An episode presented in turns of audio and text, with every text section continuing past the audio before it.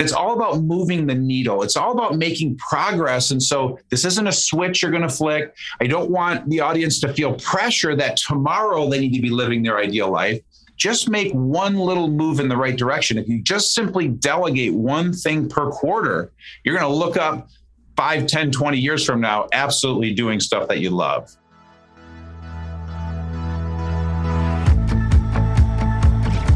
The EOS life is doing what you love with people you love, making a difference, being compensated appropriately, with time for other passions. The EOS life. Hi, I'm Mark O'Donnell, visionary at EOS Worldwide, and I'd like to welcome you to another edition of the EOS Life podcast, where we explore the why and the how of entrepreneurs actively living their ideal life. Now, not later, and not in retirement. The world of entrepreneurial freedom and the impact on those around you depends on it.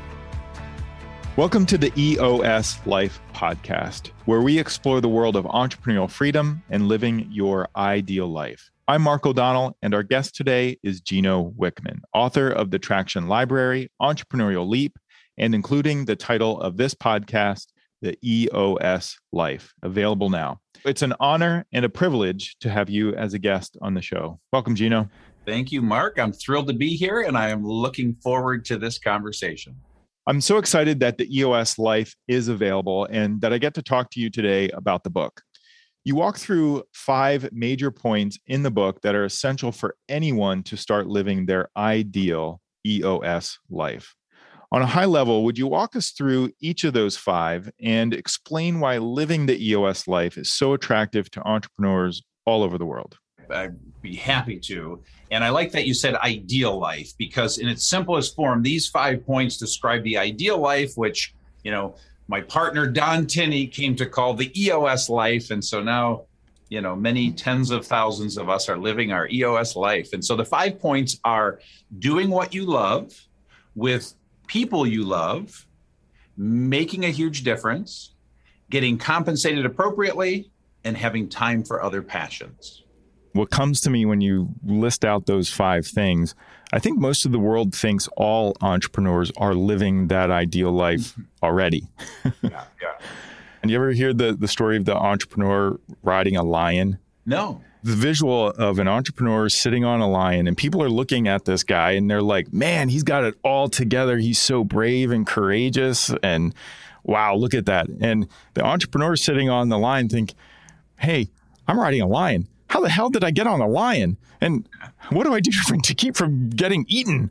And uh, that's kind of the, an interesting thing as you, you go through the, the yeah, EOS and if, life. If I can and, piggyback on that, yeah. you know, it's, it goes back to why I started all of this and why I realized that I was going to spend my life helping entrepreneurs and entrepreneurial leaders is I was in my YEO forum, now known as EO, the Entrepreneurs Organization. I was surrounded by these fellow entrepreneurs and about a year and a half into the process as we met every month as a group i realized holy cow man these guys are as screwed up as i am. And and i saw opportunity. So that's exactly it. Most entrepreneurs they're great at that external facade and presenting mm-hmm. to the world that they've got it all together. But the truth is most are screwed up. And that's what sparked my passion because I knew there was a better way. I knew they could have a better life. I knew they could take control of their business. And so I set out, you know, 25 years ago to accomplish exactly that. It's really interesting because I've been reading in the news lately about entrepreneurs and their mental health. And it turns out that entrepreneurs as a group are really some of the most unhappy people on the planet.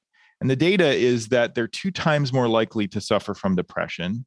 They're six times more likely to have ADHD they're three times more likely to struggle with addiction and 11 times more likely to receive a bipolar diagnosis.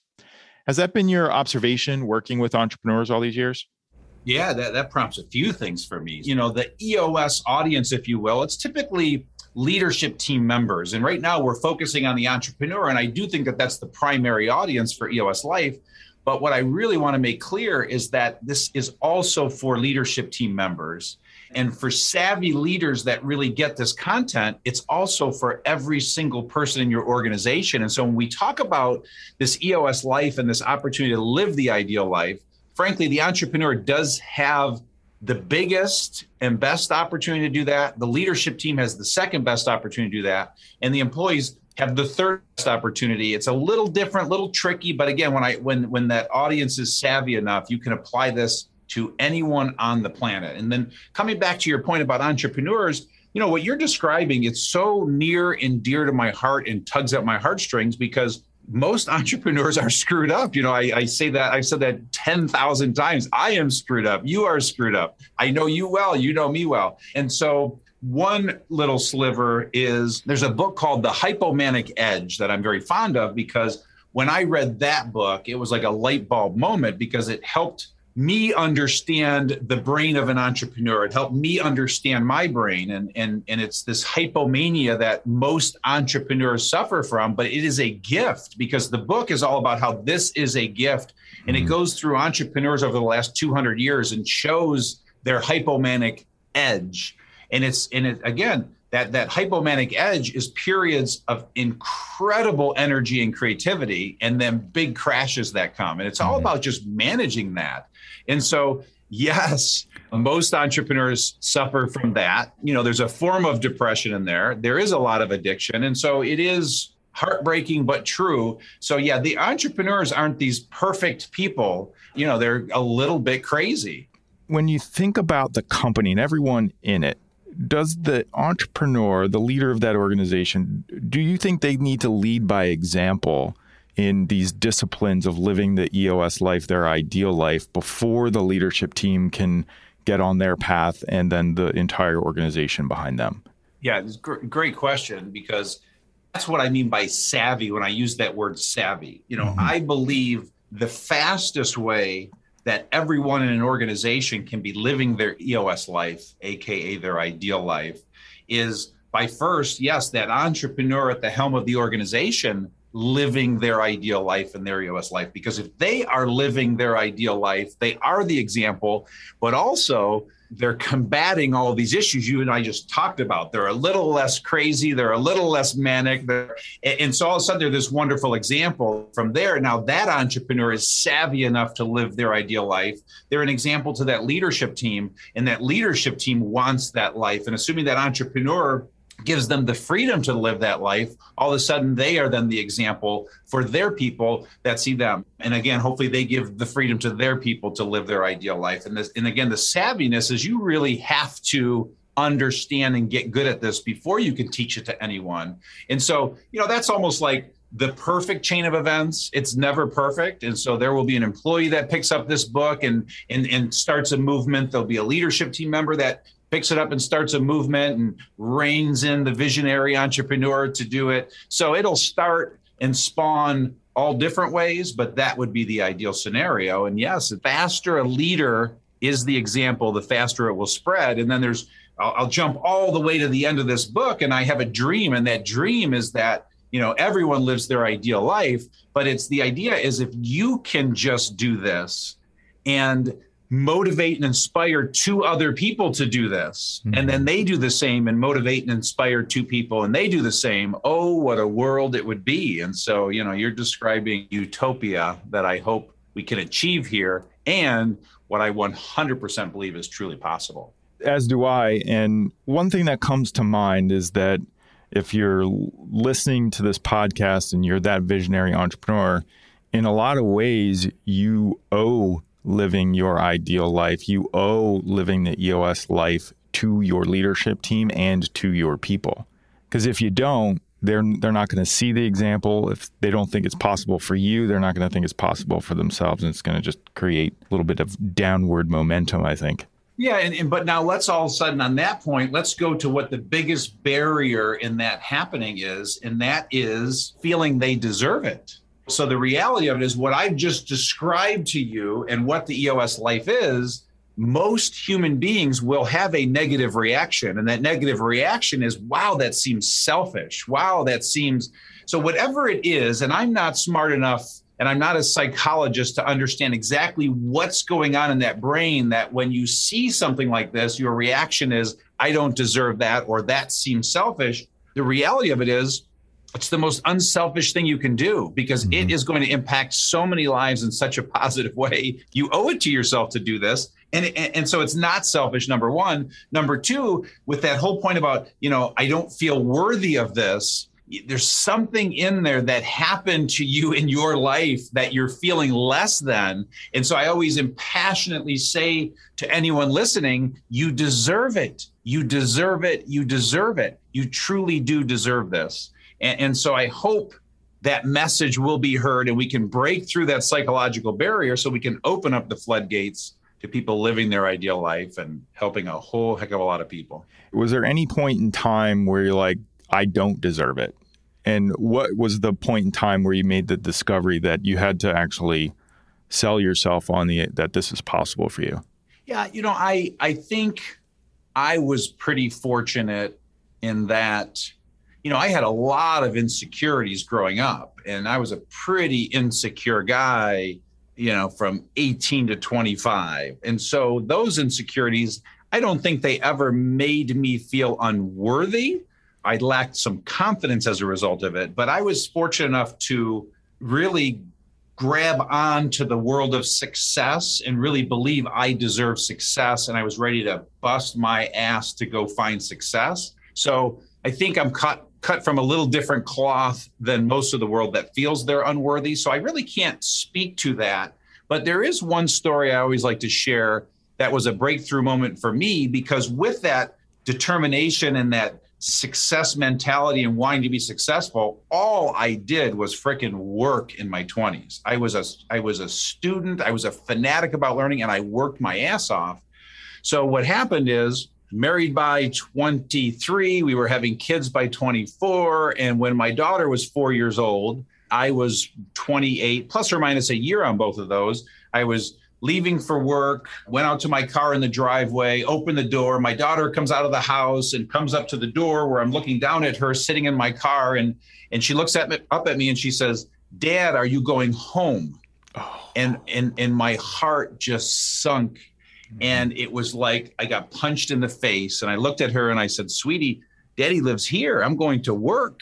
And, and so that was my aha moment where all this hard work, that was my wake up call that I need to now balance this with a personal life. And that changed my life. So, a little different than what you're asking, but that definitely put me on a course to really and truly live an ideal life as opposed to working really hard, making a ton of money, which I would have been deemed successful from most scorecards, but the balance of life wouldn't have been there. And uh, once I added that balance of life, amen and hallelujah, I mean, it was, truly an ideal life from there. So I think it's interesting because you, you talk about uh, your dad a lot in the book, and you mentioned having this success language, if you will, growing up throughout your life. Uh, do you think that is sort of you were already tuned into that world? Is that really where that's coming from? Yeah, it's interesting. I don't know exactly because I really didn't know what my dad did until I was about 21 years old. That's when I really started to understand. And he was an incredible, he is an incredible entrepreneur. He's still with us. I made that sound like he wasn't. uh, incredible entrepreneur, built an amazing sales training company, number one real estate sales training company in North America. He's a Hall of Fame speaker in the National Speakers Association. So there's no question. How do i not feel that energy you know in a household for 21 years? But it wasn't until i was 21 until i knew what he did. And once i saw what he did man i wanted to be a part of that learn that world. So i think it's certainly in my genes that i had that but it's not like he was you know teaching me every day every week every month at home as my dad. He was just working hard being an entrepreneur and something rubbed off on me. Yes. I had this burning desire to be successful. Yeah. Yeah. So looking at the the five points, going back to the EOS life, number one is doing what you love. Yeah. For the listener, could you just take us through how they should be thinking about doing what they love and, and what's the discipline? Because I think all these these five things are disciplines that it is a journey, it's not a destination. What would you have the listener do as they think about doing what they love? Yeah, great. So um, I want to create a little context because you know now I trust we'll go through each of the five right now, and I want to I want to accomplish maybe two things inside of each one. And one is to share with the audience the EOS tool that helps them be successful in that particular point of the EOS life. Then I want them to kind of score themselves as to where they are. But to back up to the context, I think what's important to know here is the EOS life is a byproduct of implementing EOS in your business. And it's something I never intended. It's not like I, when I was creating EOS, I in, anticipated that it would help people live their ideal lives. It just kind of happened. And it was a discovery that we made. And it was ultimately my partner, Don Tinney, who saw it clearest. He's the one that named those five points. And I kept shrugging it off for years and years and years because I was just focused on business. Let's make, let's, let's help these people have the best run businesses on the planet. So, anyway, long story short, what I realized was happening is we were helping people to live their ideal life. And the way I like to describe it is that we trick you to live your ideal life because we teach you a tool, we force you to implement this tool, and the byproduct is a better life. And so I want to share what those tools are because I'm trusting we're talking to an EOS audience here.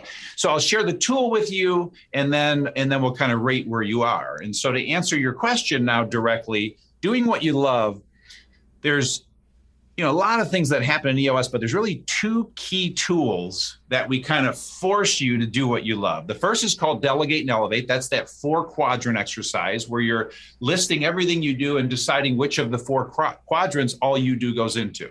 And again, that upper left quadrant is all the stuff you love to do and you're great at. Upper right is like to do good at. Bottom left is you're good at it, but you don't like doing it bottom right is don't like doing it, not good at. So let's not get too caught up in all that detail for those of you listening. But if you just picture deciding out of the laundry list of stuff you do, putting it all in its appropriate quadrant, the idea is to get to the, the things to bubble to the surface that are the things that you absolutely love to do and you're great at doing. So you start spending more and more and more time there. So just please take that tool very, very serious. We make every client fill out that tool. And again, we're forcing them, tricking them, pushing them toward living that ideal life, doing what they love. Part one. And then part two is the accountability chart. When we then decide all the seats in the organization, all those functions and roles, and making sure that everybody that's sitting in that seat gets it, wants it, has the capacity to do that particular job. So all of a sudden, we're putting everyone in their sweet spot.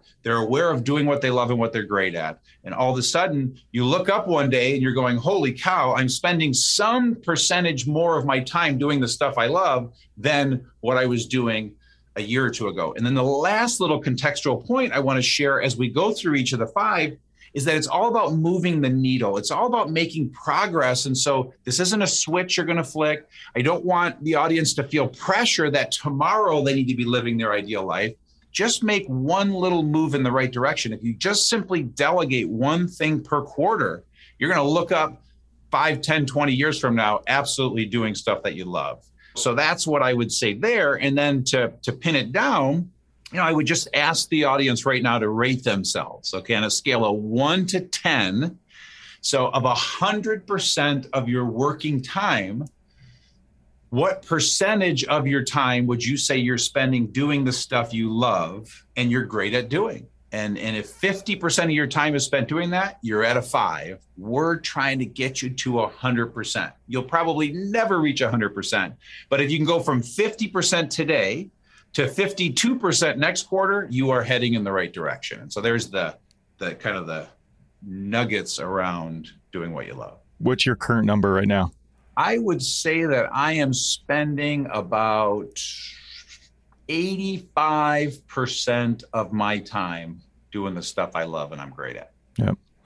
Yep. Uh, for me, I'm I'm about 80% as well. You know, and then the other little fun thing I like to share this point about delegating one thing per quarter. If if if, if the audience were left with one thing in this particular point, just delegate one thing per quarter. I've yeah. been doing that for 25 years and it just keeps getting better and better and better and better.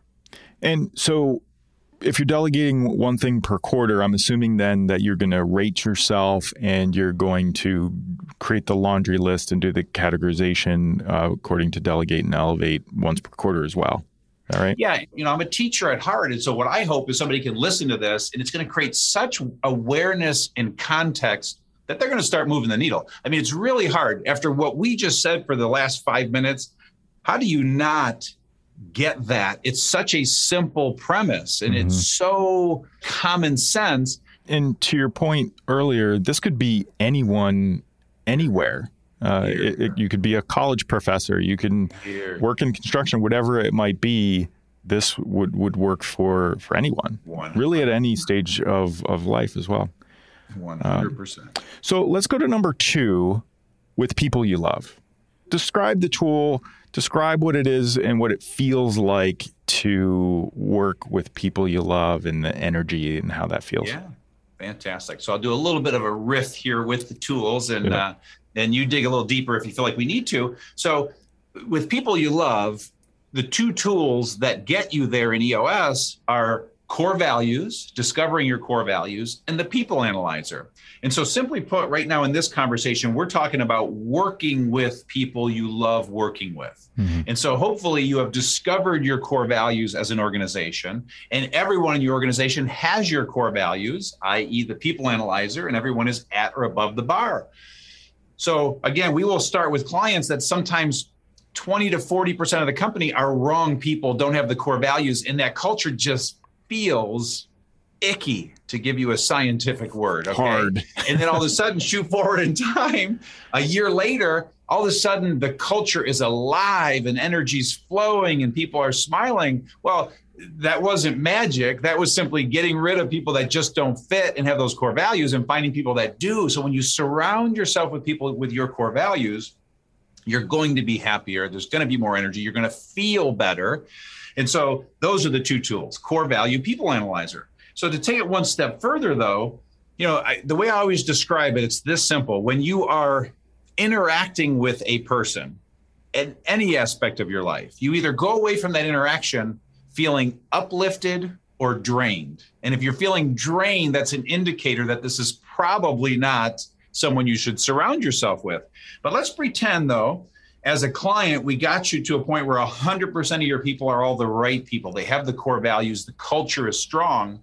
My impassioned plea, because I personally believe that's the easy part, is to expand your circles. And the mm-hmm. first expansion is to then make sure that all of your vendors and partners are all in alignment with your core values and pass the test on the people analyzer. And then I urge you to widen that circle even further to all of your customers and clients. Oh, what a world that is. And then from there, I urge you to expand that circle even further to your personal life, your friends, your family. Sadly, you can't fire all of your family members. you might want to try.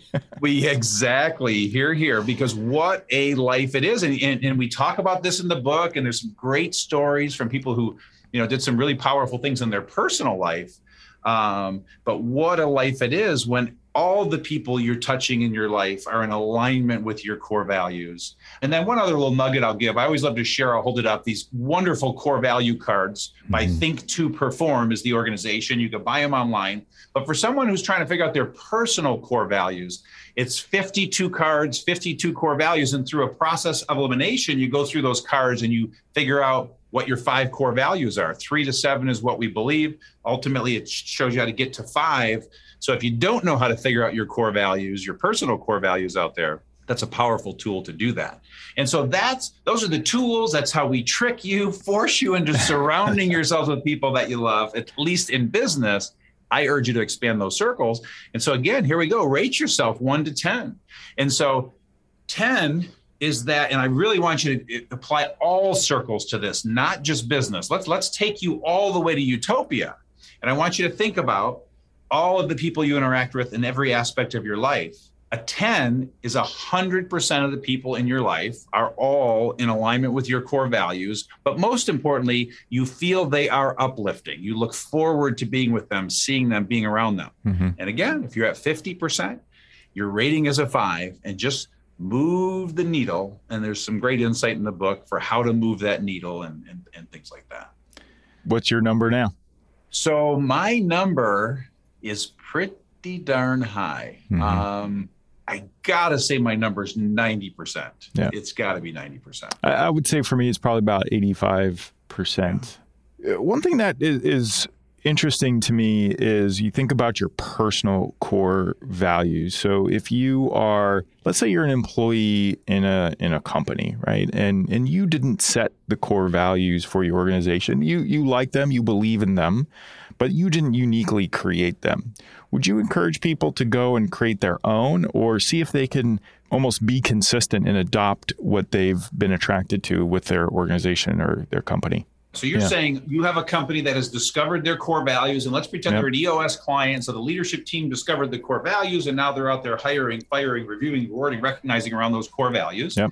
And you're an employee in that company, and and so you're asking from that perspective, you know, how what do I do? So so I'm going to answer what I think you asked, and then you tell me because the reality of it is you you can't go change the company's core values. So right. don't even bother trying to do that because if they're a great EOS client, that's non negotiable. So, what you have to do is you have to decide do you fit with those core values? and let's pretend that company has five core values. Those five may not perfectly be your personal core values. I wouldn't get caught up in that. Mm-hmm. But you have to look at those five core values and you have to say, do those light you up? Is that the kind of business and company you want to work for? Does that get you excited?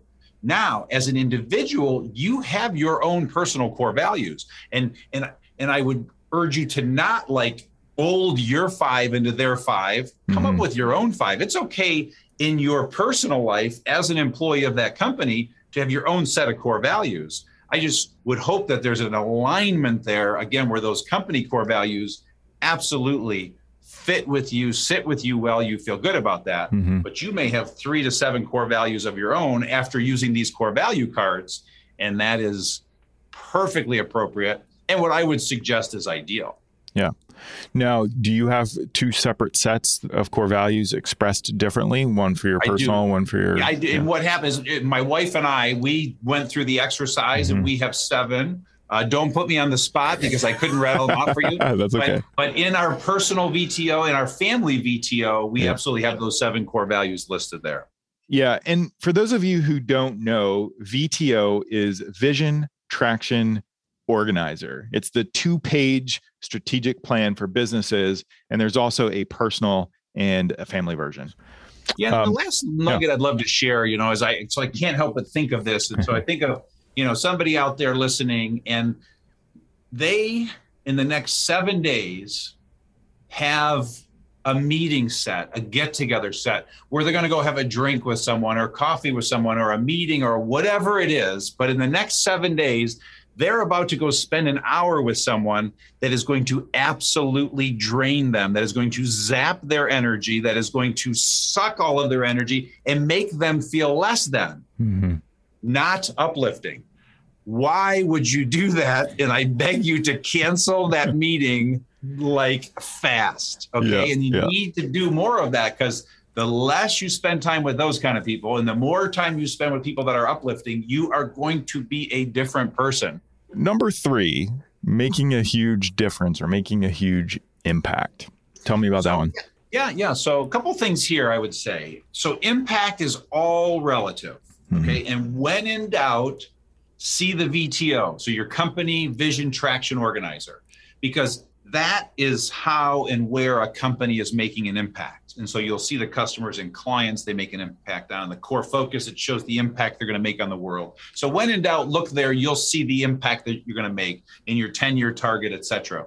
So, but it's all relative because from that standpoint and that entrepreneur at the helm of that business that they own that's the impact they're making on the world. But there are so many other ways to do it. And so if you're a leadership team member heading up operations and you have 40 people in operations you have an opportunity to create such an amazing department and have such an impact on those 40 people.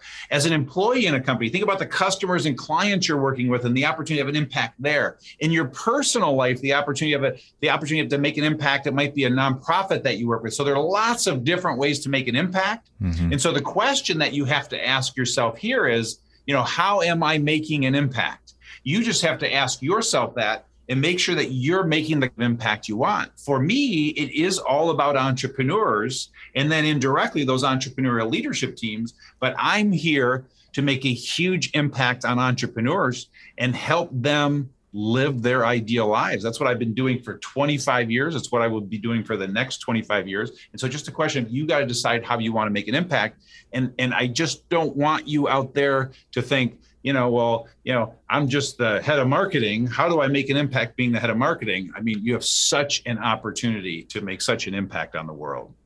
And in the specific tool, so the company vision traction organizer, the VTO, personal, family, that's really the the tool to get really clear on how you want to have an impact. But that's why I say, when in doubt, mm-hmm. see the VTO because yeah. the, the VTO, again, when we talk about tricking you, that's the tool we're tricking you into saying, what are your core values? What's your core focus? You know, what is the passion and the niche of this organization? What is your 10 year target? All of those answers are really talking about the impact you're going to have on the world, on people, on your customers, on your clients. So it's all in the VTO. And then, yes, to your point, it's almost like expanding those circles. Now, if you want to expand that, the personal VTO, the family VTO, those are great tools to do that as well. And then there's one last thing I always like to share because I'm so fond of this quote, and I won't get it perfectly right, but there's a great quote that says, You're not, you can't consider yourself a leader until you've created a leader that has created a leader. Mm-hmm. So if you understand that bouncing ball,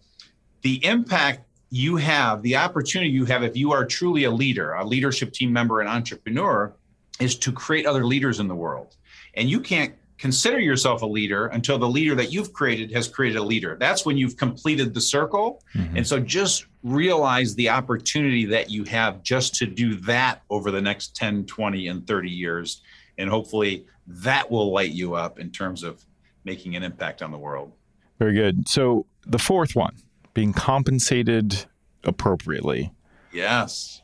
So, by the way, let's go back to the rating because we didn't. Oh yeah, that. we didn't rate it. you and I being two visionaries and high fact finders, we're going to forget some of these things. Yep. But but so just rate yourself. So on a scale of one to ten, how close are you to making the impact, the difference you want to have on the world? And if you're hundred percent believing you're making the impact you want, you're a ten. And again, going back to that 50% mark, if you feel like, ah, you're kind of there, you're kind of making an impact. So just score yourself. And again, it's just all about moving that needle because on that, I feel like I'm pretty darn close to 100% on that one if we're if we're scoring ourselves. Yeah. Where, where would you put yourself? I'd put myself as a 10 as well. Now there's some quarters where it might drift down to an 8 and to be open and honest with that, the reason it drops is because I said yes to things that are outside of that VTO. Yeah. And yeah. so it starts to impact my energy and time. And so I just can't I'm distracted, right? So when you get distracted, you you you stop making the impact that you want to have. Yeah. As you're talking, I'm thinking about this. It's like right now in my life, every meeting, every conversation, every project, this podcast, every single one of those things is all perpetuating making mm-hmm. an impact on entrepreneurs and entrepreneurial leaders. So it's heaven and possible for everyone listening out there. Yeah, totally so possible. now let's go to let's go to the fourth point. Said. Yep. So so being compensated appropriately. And so you know let, let's start with the question, okay? And so 0 to 10, 10 means you are getting paid exactly what you want to be paid. You're making enough money to achieve your financial goals. And so let's start there because anyone that rates themselves low, I want you to be faced with that reality and then I want to give you a gentle nudge if you're frustrated with your current situation. So let's hope you rated yourselves a, a 10 and you're good and, and, and that's wonderful. But if you're at a five, you got some work to do. And so, first thing I like to say here is if you're not making enough money, if you're not making what you want to make, you have to create more value in the world. You have to add value. So there's a direct correlation. And so the tool that we trick and force is delegate and elevate. So we're going to bring you right back to that tool. And it's it's scientific at this point that the more time you spend in that upper left hand quadrant, the more time you spend moving all of your activities into the things that you love to do and you're great at, there is a direct correlation to you making more money. The VTO is also a part of this, where as the organization executes that VTO and grows, you know, a rising tide floats all boats. And so, you mm-hmm. know, the people tend to make more money as the business is more successful. So If you're not, you've got to add more value. And then the last little point, I'll come back to what I said earlier, is delegate one thing per quarter. Like I said, I've been doing that for almost 25 years now. I have 30x my income in those 25 years. Not to brag or toot my own horn. What I'm saying is that's the science that just mm-hmm. says as I keep pushing off what I call $25 an hour work and elevating myself to $1,000 an hour work, you make more money. So going right back to the point, if you rated yourself a five or something less than a 10, look at the value you're creating. Because as an employee you just have to look at the impact and the value you're having on your department on your customers on your clients on your boss. Is there a way you can help your boss make their life better, make them more productive. Again, you will earn more money. As a leadership team member, building a great department, becoming more efficient, making a huge impact there, adding more value, you're going to get paid more. And then certainly that entrepreneur for their organization, the more value they add in the world, the more customers and clients want them, the more valuable that product and services, they are going to make more money. And just as quickly, if the entrepreneur doesn't feel like they're making enough, they're just not creating enough value in the world. They're not driving value. So hopefully that all made sense. Oh, it makes perfect sense. And I, am guessing that's going to be a little bit hard for some people to hear because it's a little bit of a a moment of truth to say, well, you know, maybe I am making $25 an hour or, or less and I want to get to a thousand. It reminds me of Napoleon Hill and, and Think and Grow Rich. And I think that to me, that book in general creates a great context for ways to create value. And I know that book is on your list. top three for any success minded person. And yeah, and I would encourage anyone who's like, oh, I'm at $25 an hour work. I don't have the luxury of delegating to go read that book, Think and Grow Rich by Napoleon Hill. And there's really easy ways that you can start adding value to other people and yeah yeah and, and, and i'd love to jump on that because here's mm-hmm. something that's really important. If you're out there and you're making $15 an hour and i'm trying to do fast math but 15 bucks an hour uh, what does that get you these days? 30 grand a year? Yep. so if you're out there making 15 bucks an hour you're making your 30 grand a year and you're happy. In other words you scored yourself a 10 i'm thrilled with this please, I am not knocking that. Amen and hallelujah. And mm-hmm. we need lots of those people in this world. And we have lots of those people in this world. But if you're sitting there making 30 grand a year and you're saying, I want to make 75 grand a year, it is a very simple formula. The job you're doing right now is not creating enough value. And therefore, nobody is willing to pay you the $45 an hour or whatever the quick math is, 40 bucks an hour mm-hmm. that you need to make to make your 75 grand a year. And so first of all, swallow that bitter pill because you, you can't, you know, work your 35 or 40 hours a week, do as much as necessary, and expect to make more money. So you've got to go add more value. And so it's the awareness that is going to raise your radar to see wow value. Where can i create more value for people? And when you go and do that and there's great examples in the book of how employees have done that. And a lot of times it might be time you may have to go somewhere else. Yeah. you may not you may be limited with where you are and you see clearly where you can add value. Go add that value over there and get paid what you're worth. And it's all relative there are people that are thrilled making 50 grand, and there are people that making $5 million a year is just not enough. It's all relative. We all get to choose. It is a free world. For sure. So don't forget to rate yourself. ah, rate yourself. Which yes. we did in the beginning, so that that worked for us. yeah, and and for me, you know, I am uh, I'm at a 10 but I am a capitalist. And so, you know, I'm happy generating more value. I'm constantly creating new things. I'm constantly generating new revenue streams. So I'm going to continue to do that until I keel over. Yeah. So I, am also at a 10. I'm also at a 10. So, and again, that 10 is relative. It's just a feeling and, and, yeah, yeah and so I always like to that. describe it as you're making enough money to achieve your mm-hmm. financial mm-hmm. goals. Yeah. So whatever that means, if you want to retire with a $100 million, do the math, and you're either on track. If you want to retire with a $100,000, do the math. But again, it's the traveling you want to do, it's the mm-hmm. way you want to take care of your family, it's the lifestyle you want to have. And so uh, roll all that into one big number. And are you generating enough to live the life that you want? And if not, score yourself, add more value, and you will. right, right. Okay, so the last one, and time to pursue other passions. Mm-hmm. So do you want to start yeah. with rating again this time? yeah, uh, no, let's save that for the end. Yeah, and, yeah. I think I'm starting to rate early so we don't forget. But yes. let's let's save this one for the end because I want to create a really nice context so that people can school themselves correctly.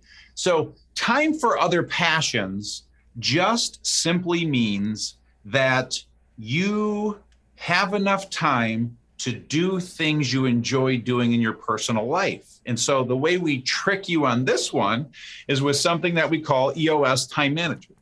And so we force every client to think about their 100%. And so we go to the accountability chart, you picture your seat in the accountability chart, and you decide what is 100% of my working time. And everyone's different. I've got clients, they are 35 hour a week people, and I've got clients, they're 85 hour a week people everybody's different. I'm a 55 hour a week guy. That's what I've been for the last 25 years. That's for me a balanced life. That gives me enough time to be very productive at work and have plenty of time for my family. And so you just have to figure out your 100%. And so we take every client through that process. They ultimately determine their 100%. And let's just pretend hypothetically you're a 50 hour a week person. What that simply means is you should not be working one minute more than that because every minute over that is time for your personal life to pursue other passions.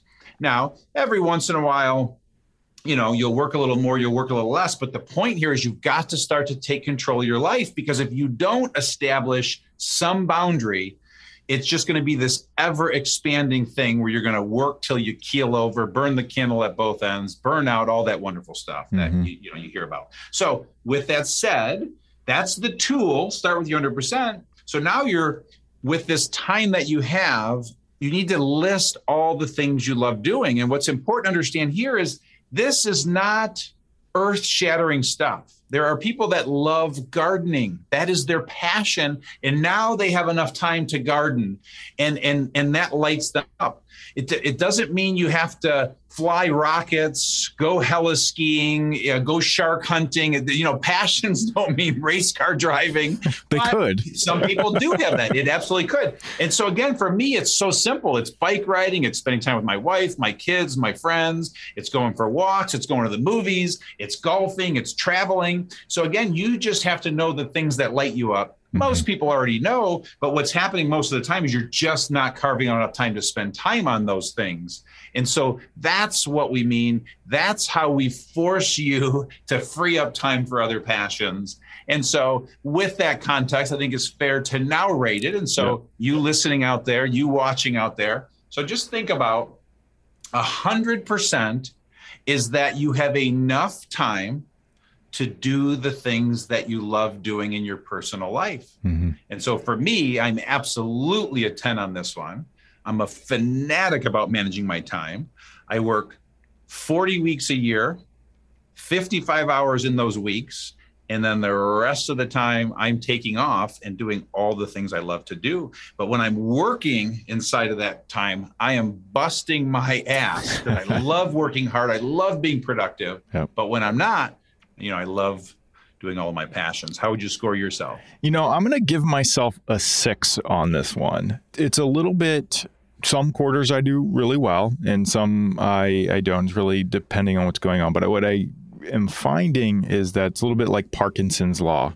Parkinson's law, everything expands to the time and space allotted, right? So if I'm not staying strict to that container, well, everything just goes to crap and and yeah. the work life starts to take over and I'm passionate about it. So it is a little bit about pursuing other passions, but it's not doing justice to the other side of my my personal life. Yeah, and I um, and I, I so appreciate you being honest because I would have had to call you out on your own podcast you scored an high because I know you so well. Yeah, yeah, you know, yeah. For those that don't know, you know, I was the visionary of EOS Worldwide uh, all those years. Mike Paton took over for me and was my successor as visionary. You're Mike Paton's successor. Yep. So you're our third generation visionary for EOS Worldwide. And so I know you well, and I know how you just get so caught up and you're so passionate and you can't turn your brain off. So, yes, So this I cannot. Is, this, is, this, this is your biggest opportunity. It is. And you're you're about a year into the role and you've got this dragon by the reins and, and you're reining it in. That's for sure. Dragon is a good way to describe it. Yeah, and and uh, what I think people what I neglected to do is how do I pick myself back up?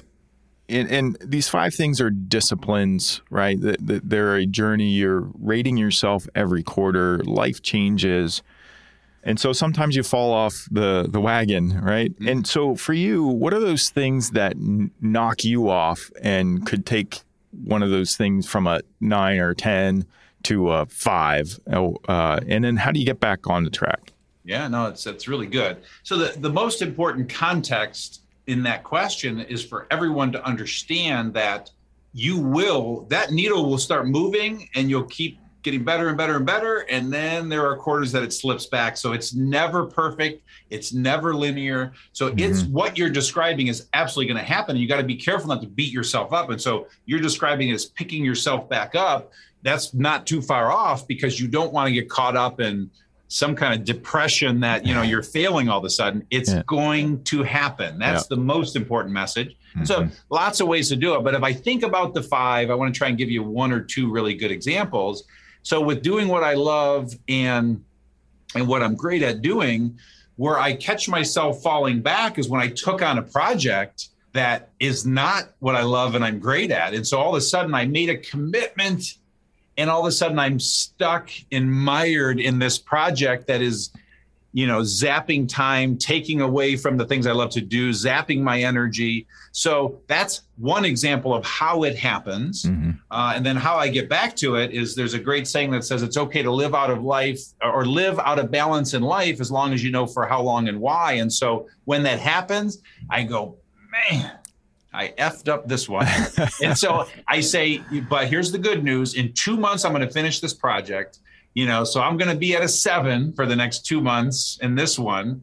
And, and so I just give myself permission that I screwed up and I'm going to honor that commitment because you can also figure out how to get out of that commitment. I'm, but I'm, I'm talking about an example that you can't get out of that commitment. Yeah.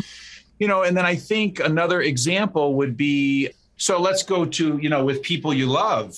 And I'll give you three quick examples there. You hire the wrong person, you marry the wrong person. I that's that's a big one.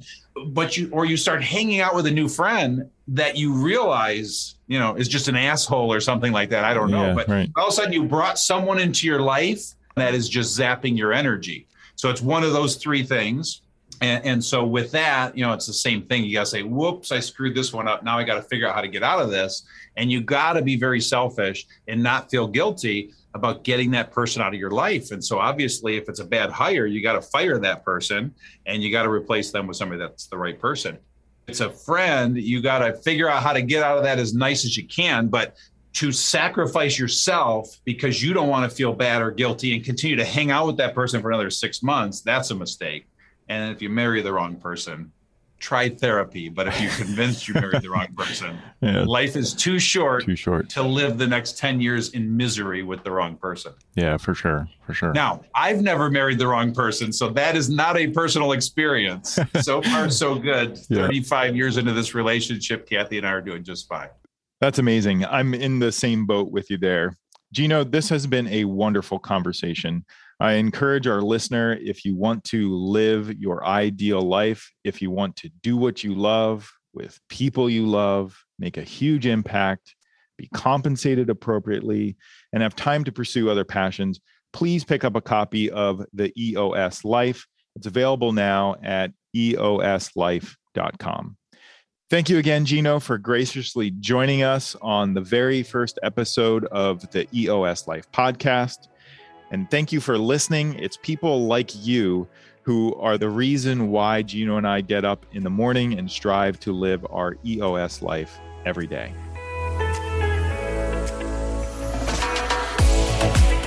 Thank you for listening to the podcast. I hope you got value from today's episode. remember to ask yourself how long will you wait until you demand the best for yourself? How long will you wait until you live your ideal life, the EOS life?